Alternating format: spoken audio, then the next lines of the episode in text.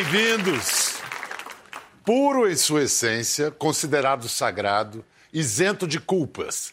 Pessoa virtuosa, bondosa, de conduta exemplar, digna de veneração e respeito. No dicionário, todas essas definições se aplicam à palavra santo. Na fé católica, santo é quem foi canonizado. Alguém que, mais do que ter virtudes, teve comprovado o poder de fazer milagres. No domingo, agora, na Praça de São Pedro, no Vaticano, o Papa Francisco vai declarar uma baiana santa. Santa Dulce dos Pobres, que baianos e brasileiros já reconhecem como anjo há décadas. Irmã Dulce. Maria Rita de Souza Brito Lopes Pontes nasceu em 1914 em Salvador, numa família católica de classe média alta. Aos 13 anos, manifestou interesse pela vida religiosa e, aos 18, formada professora primária, ingressou na Congregação das Irmãs Missionárias da Imaculada Conceição da Mãe de Deus. Saiu de lá rebatizada como Irmã Dulce. A jovem freira fez fama ao ajudar comunidades pobres da Cidade Baixa. Nos anos 40, enfrentou autoridades ocupando imóveis abandonados para abrigar pessoas recolhidas nas ruas. Improvisando alojamento no galinheiro do convento, ela criou o embrião de um hospital que se tornaria referência. Conhecida como o Anjo Bom da Bahia, encontrou duas vezes com o Papa João Paulo II a última um ano antes de morrer, aos 77 anos, por problemas respiratórios. Beatificada em 2011, foi canonizada em maio deste ano, quando o Papa anunciou: o Brasil tem sua santa. Na cerimônia oficial de canonização estarão dois artistas nascidos no mesmo bairro onde Irmã Dulce ergueu suas obras um maestro e uma cantora que têm as suas vidas cruzadas pela causa de Irmã Dulce. No domingo eles estarão no Vaticano. Hoje eles estão aqui, José Maurício Moreira e Margarete Menezes. Vem para cá, me dá um beijo, Margarete. Que alegria te receber. Enorme, viu? E que bênção a gente Obrigada. se está reunido Obrigada. em nome e por causa de Muito obrigado. Irmã Dulce, não, Santa Dulce, Santa- Santa pertinho. Dulce. E mais, gente, Margarete, no dia da canonização, faz aninhos. É, aniversário dela. Cara, que ocasião para comemorar o aniversário. Pois é, um presente, né, Bial? Assim, eu, eu não esperava isso. Cê- o ninguém, que acho que- ninguém espera, né? Assim. O que, que vocês já sabem sobre a apresentação? Onde vai ser? Como é que vai ser? Na praça? É, nós vamos chegar no dia 10, não é isso, Maurício? E nós vamos viajar, sair do Brasil dia 10, vamos chegar dia 11 e tem um ensaio geral lá no dia 12, né? E será na praça mesmo, ali na praça em frente ao Vaticano. É, como Completamente diferente de tudo que você já De fez. tudo, Olha que você já se apresentou em tudo que é lugar do muita mundo. né? coisa, é, muitos lugares, em vários lugares, várias situações. Né? Mas essa aí realmente é inédita demais. Assim. Zé, tá dormindo bem, a expectativa, tem um friozinho na barriga. Falta convencer as minhas pernas parar de tremer. É, nunca imaginei, como o Margarete falou, nunca imaginei passar por isso. É, uma canonização é coisa totalmente inédita. E aí. no seu caso, né? No Porque o Zé caso. Maurício não está lá apenas na condição de artista, de maestro. Está na condição. E eu achei que não existia essa palavra. Existe essa palavra, está dicionarizada, de miraculado. Ele foi curado por um milagre de Santa Dulce. Mas vamos deixar isso em suspense para contar depois para o pessoal os detalhes. A coincidência bonita é vocês terem nascido na, na- na mesma cidade baixa, na mesma área de. Como você a conheceu, é. Olha, Margarete? eu realmente. Me, tudo isso me surpreende muito, porque na minha infância, né? Nossa família morava vizinho do Hospital de Irmã Dulce, vizinho de parede mesmo, né? Era meu Já pai. era o hospital? Já era hospital, na época já Uhum. era hospital, já tinha assim, era uma, uma. Ele não era o tamanho que ele é hoje, né? Que ele cresceu bastante. Ele cresceu, toda aquela. re- Aqui em volta virou hospital de Manduce ali. Então nós moramos lá, eu- dos 7 até os 13 anos, eu morei naquela casa, eu e meus três primeiros irmãos, né, Rita e César, e nós fomos criados ali E constantemente. você lembra de vê-la, assim? Com certeza, De passar muito. por ela? Olha a casa. Minha mãe, toda vez que a gente encontrava a irmã Dulce, pede a benção à irmã Dulce. A gente pedia a benção. Logo quando eu conheci, eu fiquei meio com medo, assim, porque ela era toda é, pequenininha, assim, com a cabeça baixa. mas ela tinha um olhar assim muito amoroso sempre. E sempre a víamos ali na frente, é, passava com a sacolinha, porque ela ia pessoalmente pedir nas casas, mandava recado a meu pai para pedir, pegar donativos na mão do, do, dos diretores da fábrica. E lá em casa tinha muita mangueira, né? Era um quintal enorme. E os doentes lá, os, os pacientes, ficavam pedindo manga. E a gente jogava manga e mandou subir a escada. Não joga a manga aqui, não. Era o problema era esse. Mas tinha essa, essa, relação de vizinho nesse sentido. Mas a gente não tinha consciência do que, do, do que, era. É, mas já respeitava, de, de né? que eram vizinhos de uma futura santa. É... Zé, todas as famílias de Salvador têm uma história, alguma ligação com a, com a obra de, de de Irmã Dulce, né? Tem, com certeza. Minha família também, a minha, minha história com a Irmã Dulce também é com Margarete, vem, vem, de berço, vem de família. Meu avô, muito antes de eu nascer, ele tinha um, um armarinho em Salvador, chamado Armarinhos Bragança, e ele doava sempre coisas para ela. Depois, meu pai era, era gerente de uma loja de materiais de construção, sempre doava coisas para ela. Eu trabalhei com ele, tive a oportunidade de vê-la lá uma vez. Ela chegou para meu pai e disse: O que é que tem para mim hoje? Ele disse: oh, tem um vaso sanitário, umas torneiras aí e tal. Então a gente sempre, a gente que, que é, via a Irmã Dulce em Salvador, quando a gente via a Irmã Dulce atravessando a rua ou andando, entrando em alguma loja para pedir alguma coisa, a gente queria chegar perto dela, que a gente queria tocar nela, que a gente já sabia que ela, ela era uma pessoa iluminada, né? E a devoção dela vem, vem de berço, vem de antes de eu, de eu nascer. Minha mãe é devota dela. Uma vez minha mãe estava rezando para ela, ela viva ainda. Aí eu perguntei, minha mãe, você está rezando para a Irmã Dulce? Ela está viva ainda. Ela disse, eu sei. Eu sei que ela está viva, eu sei que um dia ela vai virar santa. Né? E se ela soubesse hoje que foi, foi através do, do relato do, do, filho dela, é, ficaria muito feliz. Mas onde, onde, onde ela está, ela está ela tá vendo. Pois é. O Hospital Santo Antônio, que Irmã Dulce fundou em 1959, ela fundou num galinheiro. Olha, a própria Irmã Dulce contando essa história. Eu me lembrei que tinha um mercado velho. Aí arrombei o mercado, Botei 40 doentes lá dentro. E passava todo dia lá, já tinha uma irmã me ajudando, a irmã Hilária. Nós íamos, a gente varria, os vizinhos davam café, uma velhinha olhava eles.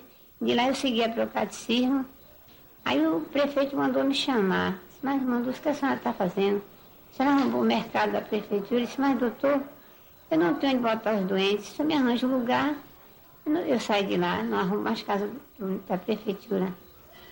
Ele falou, não pode. Aí eu fui para a ladeira do Bonfim, debaixo da ladeira da igreja do Bonfim, tinha umas arcadas. Aí dava para botar gente. Então botei. O prefeito mandou me chamar, disse, mas irmã, ali é lugar de turismo. Ali não pode botar doente, procura um lugar. Aí eu vim e falei com a irmã superior, disse, ah, irmã, o negócio está ficando cada vez mais difícil, o prefeito não quer que bote gente lá. Aqui a senhora deixou botar os dentes aqui no galinheiro, nós tínhamos o galinheiro aqui do convento, ela disse, pois não. Só é melhor porque acaba esses problemas. Aqui o galinheiro é nosso, ninguém vai reclamar. Então a gente vê que é a providência divina. Quem mantém, quem toma conta, quem dirige. E que a gente aqui é somente um instrumento bem fraco nas mãos de Deus.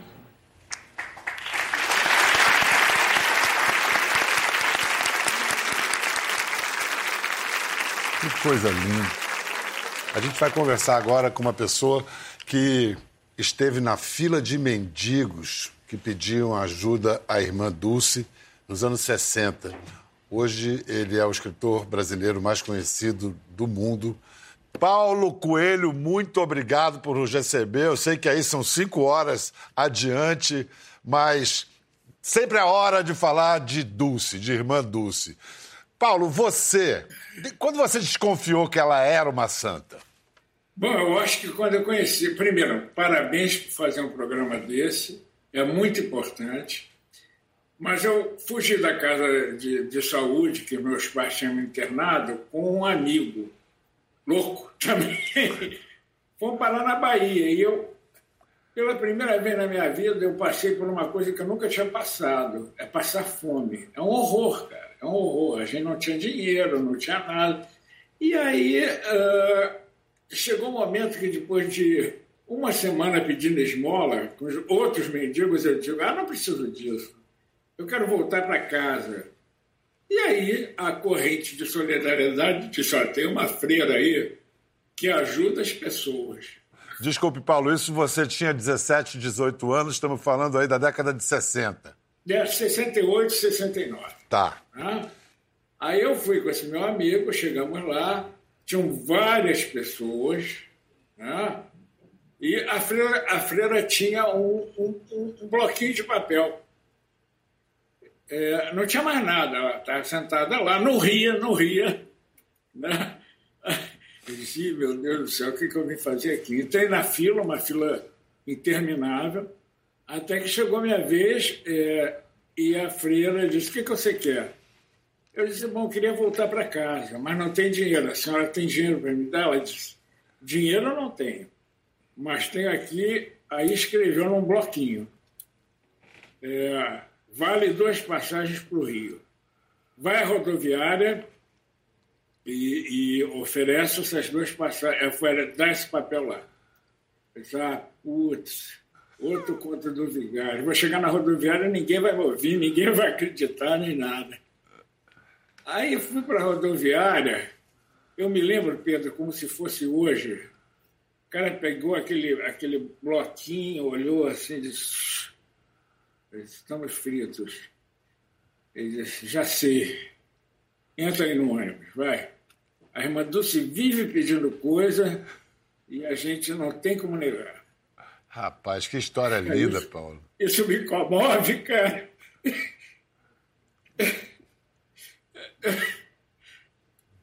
Que coisa linda. Um minuto. Entrei e fui. E fui, e fomos para o Rio, e sempre os caras dando comida, dando apoio, isso, aquilo. Uh, cheguei, voltei para minha família, essas coisas todas. E a Mandu sumiu do mapa. Eu guardei o bilhetinho, engraçado, eu guardei esse bilhetinho. Ah, aí eu percebi naquele dia que a mulher tinha o poder é, que não é dado por ninguém, mas por Deus. Sabe? Porque ninguém dizia não a ela, sabe? E ela seguia as palavras de Cristo, que diz: Eu estava nu e tu me vestiste, eu estava preso e você foi me visitar, eu tinha fome, você me deu de comer. E aí, muitos anos depois, é, eu descobri que ela tinha morrido e que é, ela tinha uma obra de caridade. Eu disse: agora é minha hora de pagar um milésimo ou um milionésimo daquilo que ela me deu, porque é, é, essas coisas que as pessoas fazem não tem. Né? Não tem preço. Não tem preço. Aí a gente começou a colaborar com essa obra, graças a um amigo meu baiano, Marcelo, e a gente colabora já há alguns anos com a obra, com a obra social da Irmã Que história, né? que história bonita, Paulo. Eu desconfio que é, muito dessa fé católica profunda, enorme que você tem, se deve à Irmã Dulce, à Santa Dulce. Santa Dulce, isso mesmo, se, se deve, se deve, se deve, porque quando você precisa, Pedro, nem todo mundo está disposto a ajudar. Né? As pessoas são solidárias na alegria. Quando você está por baixo, ou como disse mesmo Jesus, né? preso, ou passando fome, ah, coitado, deve ter alguma razão, vai trabalhar, mas não era, cara. Sabe? Eu estava, tava, enfim, eu estava vivendo a minha vida e, e, a coisa que eu sou muito grato, Pedro, é isso, é de poder pagar um mínimo, um milionésimo, como eu disse, daquela ajuda. Então, a gente ajuda hoje em dia as obras sociais em Mandus, e essa semana eu vou dar um cheque de um milhão de reais, além da ajuda, para celebrar a canonização. Né? E eu acho que o mais importante é ela ser canonizada. Paulo, muito, muito obrigado. Morrendo de saudade de estar com você pessoalmente. Espero que Se logo Deus vá. É. Obrigado, Paulo. Muito obrigado Amém. de coração. Obrigado, Pedro. Um beijo.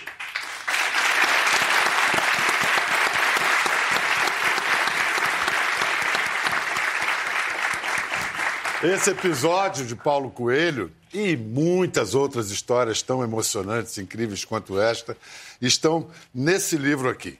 Irmã Dulce, a Santa dos Pobres, Como uma jovem que era louca por futebol descobriu a fé, largou tudo para ajudar os pobres, fez alianças com políticos e empresários e se transformou na primeira santa brasileira. O autor do livro, o jornalista Graciliano Rocha, está aqui com a gente. Por favor, aplaudam Graciliano. Vem cá, disse que você teve a ideia de, de escrever o livro quando você foi cobrir como jornalista a cerimônia de beatificação. Que ficha caiu? Em 2011 teve uma missa de beatificação, foram 70 mil pessoas em Salvador. Das dos momentos mais impressionantes que eu vi, porque é, tinha gente de toda a classe social, ricos, pobres, é, gente de a, a Dulce, obviamente a beatificação é uma cerimônia católica, mas mas estava coalhado, como tudo em Salvador, de gente católica, de gente, o povo de santo, é, evangélicos, gente sem religião nenhuma. E naquele momento, aquela multidão imensa prestando aquele tributo, me caiu a ficha de, de, que valia contar, valia a pena contar a história dela. E tem uma coisa curiosa que foi assim, foram horas e horas das pessoas esperando a cerimônia debaixo de chuva, debaixo de chuva. Então assim, a decisão de escrever esse livro ela aconteceu basicamente debaixo d'água. Você percebeu que estava diante de algo extraordinário.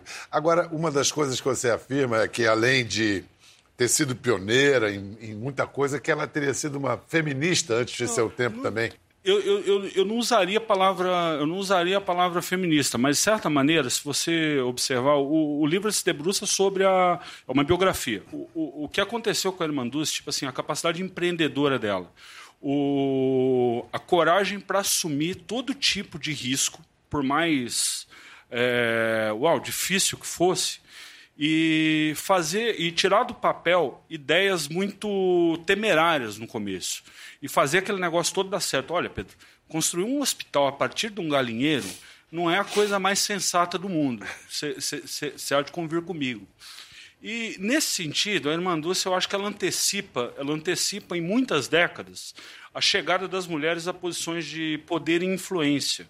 Porque é uma mulher que nasceu em 1914, passou a vida adulta dela, o Brasil é um país super machista, super conservador, e ela, e ela viveu num tempo em que era esperado das mulheres o papel subalterno, não de liderar uma organização com, essa, com esse grau de complexidade e que dependia muito. A gente está falando, Zé Maurício a, e, e, a Margarete conheceram esse aspecto dela, mas ela, ela era uma negociadora muito hábil para conseguir apoio do empresariado baiano, do empresariado brasileiro e de políticos. Ela teve relações de, de trabalho que foram profícuas com presidentes da República desde, desde os anos 50. Quer dizer, então ela tinha habilidade política, além de, além de toda. Não era a, a fé pela fé, era uma fé é, expressa pragmaticamente, se necessário. Ela era. O, isso, é, isso, é, engraçado, né? Como é que uma pessoa tão mística como uma freira, uma pessoa que reza tanto, que recita o rosário, que é, que é, que é imenso, todos os dias, ela, como, é que, como é que ela era mística no, na religiosidade dela e pragmática na ação? Isso ela era. E o, o livro ele se debruça sobre, sobre esses aspectos. Uma última pergunta, Graciliano. É, o que, que a canonização de, de Dulce hoje nos diz sobre o Papa Francisco e sobre a igreja que Papa Francisco deseja? Pedro, é, ser santo é a honra mais alta que a Igreja Católica confere a, a alguém. A, as canonizações, o, quando a Igreja escolhe escolhe canonizar alguém, ela está passando uma mensagem de que aquela pessoa, a vida daquela pessoa guardou virtudes que devem inspirar todo mundo. Então, um santo nada mais é do que, assim, um, uma explicação não mística do que um exemplo às demais pessoas.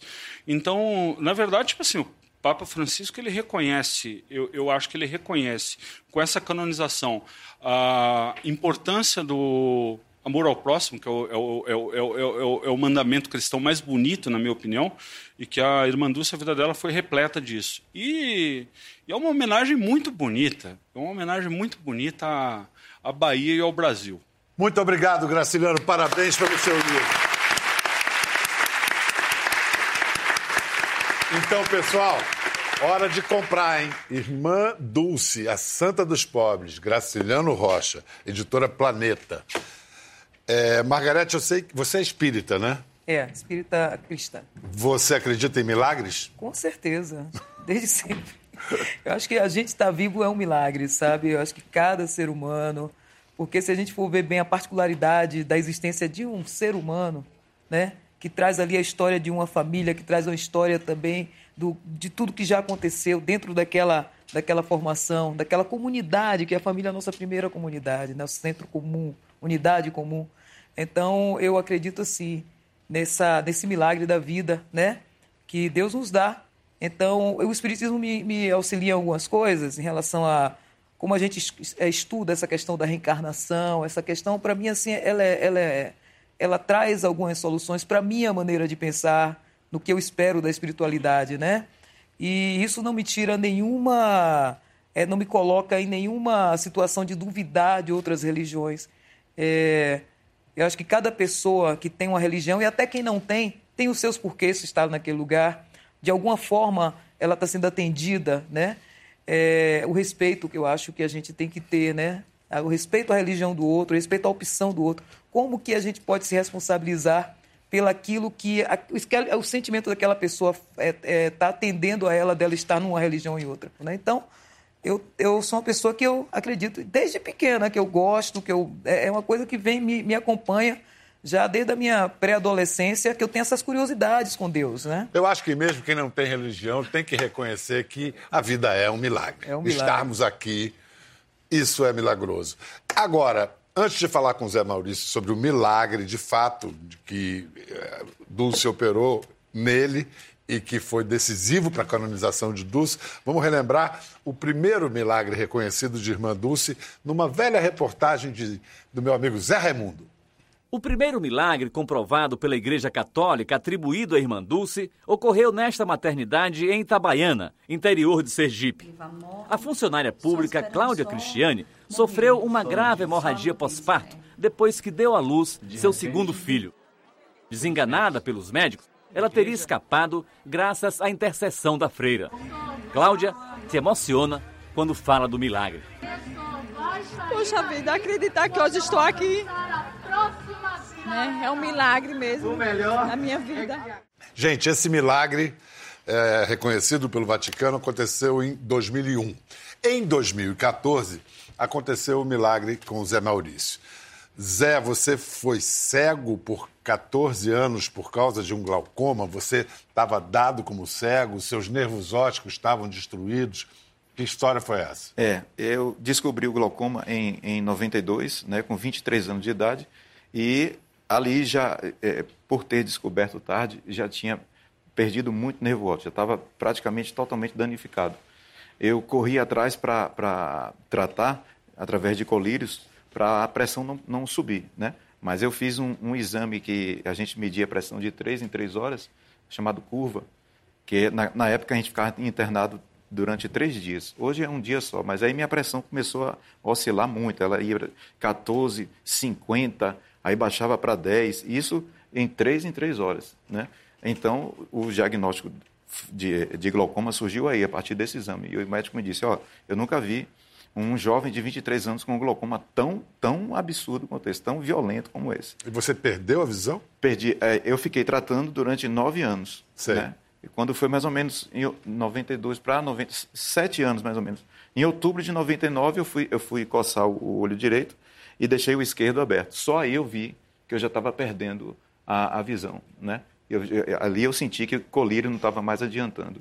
Aí eu corri a, Belo Horizonte, que era um grande centro de glaucoma na época, para fazer um laser. Depois fui a São Paulo fazer uma cirurgia chamada trabeculectomia, para a pressão não subir mais. Mas quando eu voltei para Salvador, já voltei cego. Já não adiantava mais. É, fui... Cego, cego total cego ou parcial? total. Ah. A, a, o glaucoma, o meu tipo de glaucoma, ele criou uma nuvem que ela começou a, fraca, paralela à, à visão fechando, essa nuvem começou a, a ganhar força nos olhos e bloqueou todo todo o meu olho. Daí eu fui aprender a andar de bengala, fui, fui aprender o braille, fui para o CAP, é, Centro de Apoio Pedagógico a Deficiente Visual, que fica ali no, no Castanheda, em Salvador. E Fiquei um ano sem sair de casa sozinho, para você andar de bengala você tem que ter uma técnica, tem que ter um curso, você tem que bater a bengala de um lado oposto onde o seu pé está. É muito complicado, né? Tem que aprender corrente de ar, sentir a corrente de ar, sentir que se vem carro ou não pelo, pelo, pela zoada, né? pelo, pelo barulho. Então, é muita técnica, não é tão fácil. E aí eu fiquei, depois que eu, que eu, que eu é, aprendi a andar de bengala, eu aproveitei que eu estava fazendo braille, e aí eu fui estudar música através do braille. Né? Aí eu é, fiz musicografia braille. Fiquei 14 anos sem, sem enxergar nada, levando a minha vida. Daí eu fui morar em Recife, né? A minha esposa é, é de Recife, eu fui para Recife, cego ainda, né? Hoje, hoje eu moro lá. Quando foi em 2014, eu tive uma crise de conjuntivite absurda, violentíssima. E é, como a gente tinha imagem de, de Irmã Dulce, eu, eu, herdei de minha mãe até, que minha mãe sempre foi devota de Irmã Dulce. Quando minha mãe faleceu, depois do, do sepultamento, eu, eu, pedi a minha irmã e levei para Recife essa imagem. Numa madrugada de dor e muito, muito sofrimento, eu pedi, peguei a imagem no criado mudo, coloquei no, nos olhos e em silêncio eu fiz a oração. Que ela intercedesse junto a Deus para curar a minha conjuntivite. Não pedi para voltar a enxergar. Nunca pedi a, a, a ninguém, a santo nenhum, para voltar a enxergar, porque médicos conceituadíssimos tinham me dito que eu não, não voltaria mais a enxergar. Sem nervo óptico, praticamente, né? Aí fiz a oração para ela curar a minha conjuntivite, que me desse uma noite de sono, que tinha três dias que eu não dormia, que eu não dormia. Quando eu terminei a oração, que eu botei a imagem de volta no criado mudo, eu já bocejei. Aí eu já senti o sono. E já agradeci a ela o sono, né? Eu falei, ó, ela está de plantão, ela está lá, já me deu o sono. Aí virei para o lado dormir. Quando, aí quando foi mais ou menos, isso foi umas quatro e pouca da manhã. Oito da manhã, minha esposa me acordou e disse, ó, bota uma compressa de gelo aí, toma aqui uma bateria de gelo, que seu olho está muito inchado, muito inchado. Está feia a coisa, a gente vai hoje no, no médico. Eu falei, tudo bem. Aí eu, ela saiu, para a rua, né, pra, foi pagar umas contas, comprar algumas coisas, e me deixou cego em casa. Aí eu, peguei, eu pegava a compressa de gelo, colocava, aí o, o gelo derretia, molhava, aí eu pegava o papel toalha, e ainda cego, enxugava, enxugava. Do nada, uma dessas vezes, eu vi a minha mão se aproximando do olho. Tomei o maior susto. Quando eu vi, eu falei, meu Deus, de quem é essa mão? Aí fiz assim, pô, essa mão é minha. Aí eu fazia assim, a mão entrava na nuvem, ou seja, a nuvem estava já se afastando, né? Naquele momento, quatro horas depois da oração. Aí eu fazia assim, a mão sumia, fazia assim, a mão aparecia de novo. Aí liguei para minha esposa falei, vem, vem, peguei o telefone, já botei aqui, já vi os números. E, e isso tremendo, chorando, né? Um, um, um misto de, de, alegria com choque. Pensei que aquilo, aquilo seria só um flash, pensei que ia, que ia acabar, ia é, apagar tudo na mesma hora. Falei, vem logo para casa, para a gente ir em Doutor Roberto, porque eu, eu tenho, tenho que ver o que é está acontecendo aqui. Aí, quando ela chegou em casa, que eu fui vê-la pela primeira vez. É, eu estava casado com ela sem nunca ter tê-la visto. Aí, quando ela chegou em casa, que eu cheguei pertinho, falei assim, ô, nega, tu é linda. Aí foi a alegria geral, alegria, choque, emoção. Né? A imagem é essa que está na sua mão? Não, essa, essa foi um mimo que nós trouxemos de lá de Salvador para você, ah, de, meu de, Deus, presente. Muito obrigado. E os Direto médicos. Das obras sociais. E, e, muito obrigado. Que coisa mais linda. Uhum. E, e que os médicos têm a dizer sobre essa sua reversão? A medicina não explica. Eu fui a, a, ao meu médico nesse mesmo dia. Ele me examinou e disse assim: olha, era o médico, inclusive, que estava cuidando da minha conjuntivite. Ele disse: Ó, aí dentro não mudou nada. É, foi o homem lá em cima, ele que falou.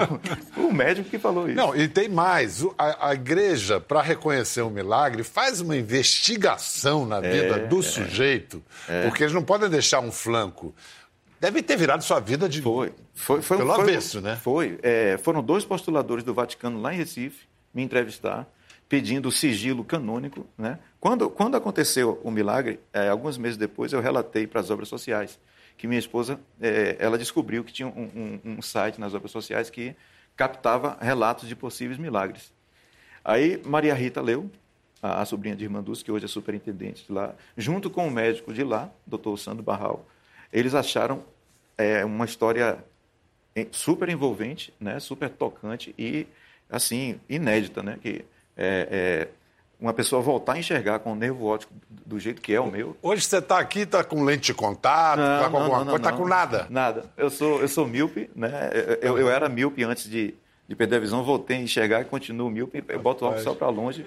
Mas de perto eu vejo Eu, tudo. eu, Margarete, imagina o Zé Maurício no domingo lá no Vaticano. Não. Nossa Senhora, o que Não, vai está ser sendo isso? uma coisa incrível, porque toda vez que a gente se reúne para ensaiar e tal, é, é uma emoção muito grande, é uma emoção falar do assunto. É mais que emoção, né? É, porque é, é algo que não tem nome, né? Tem- é, o sentimento que fica é inexplicável. Margarete também tem um projeto social em Salvador. Daqui a pouco ela vai falar disso com a gente.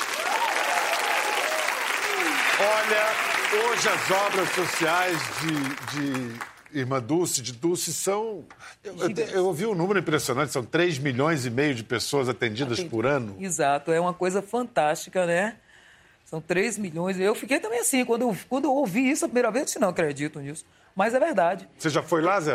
Já, já sim. Você, che- você chega lá de manhã, tem duas mil pessoas para serem atendidas. É assim. Chega às 5 horas da tarde, não tem mais ninguém, foi todo mundo atendido. Todo É mundo é graça. atendido. Então, aquele compromisso que ela tinha se mantém. Se mantém. Se mantém. É uma coisa linda, é uma coisa linda, viu? E, e, Margarete, e a sua obra social? É uma fábrica de cultura? É a fábrica cultural, né? Nós temos um projeto há 15 anos, né?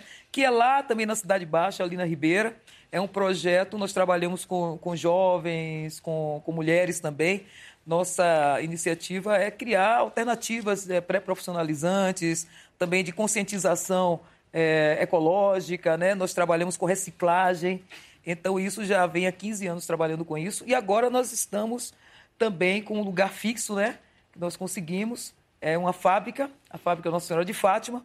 E estamos lá. Que é, fica lá em I- Fica lá em Itapajipe. Itapajipe, na, na, na Ribeira, né? Um lugar lindo. Mas, Margarete, eu sei que uma obra como essa é difícil de manter. Quem quiser ajudar, que estiver Ah, assistindo, não, quiser ajudar, também. entra no, na entra internet. sim, entra. Nós estamos lá, é, é, para a gente está sendo muito importante. E conviver ali, nesse espaço, também é, tem uma, uma rede de, de organizações também que fazem parte junto com a gente. Então, nós estamos ali de, de mãos dadas com toda a comunidade, né? É todo Tá mundo, é só legal. entrar no Google e Margarete Menezes Fábrica vai chegar Cultural, lá. é, Fábrica exato. Cultural. E- Zé, se você tiver uma chance no domingo de falar alguma coisa para o Papa Francisco, o que, que você vai dizer? Olha, é, a, a ficha não caiu ainda não. Eu estou treinando, estou treinando, mas não sei, né?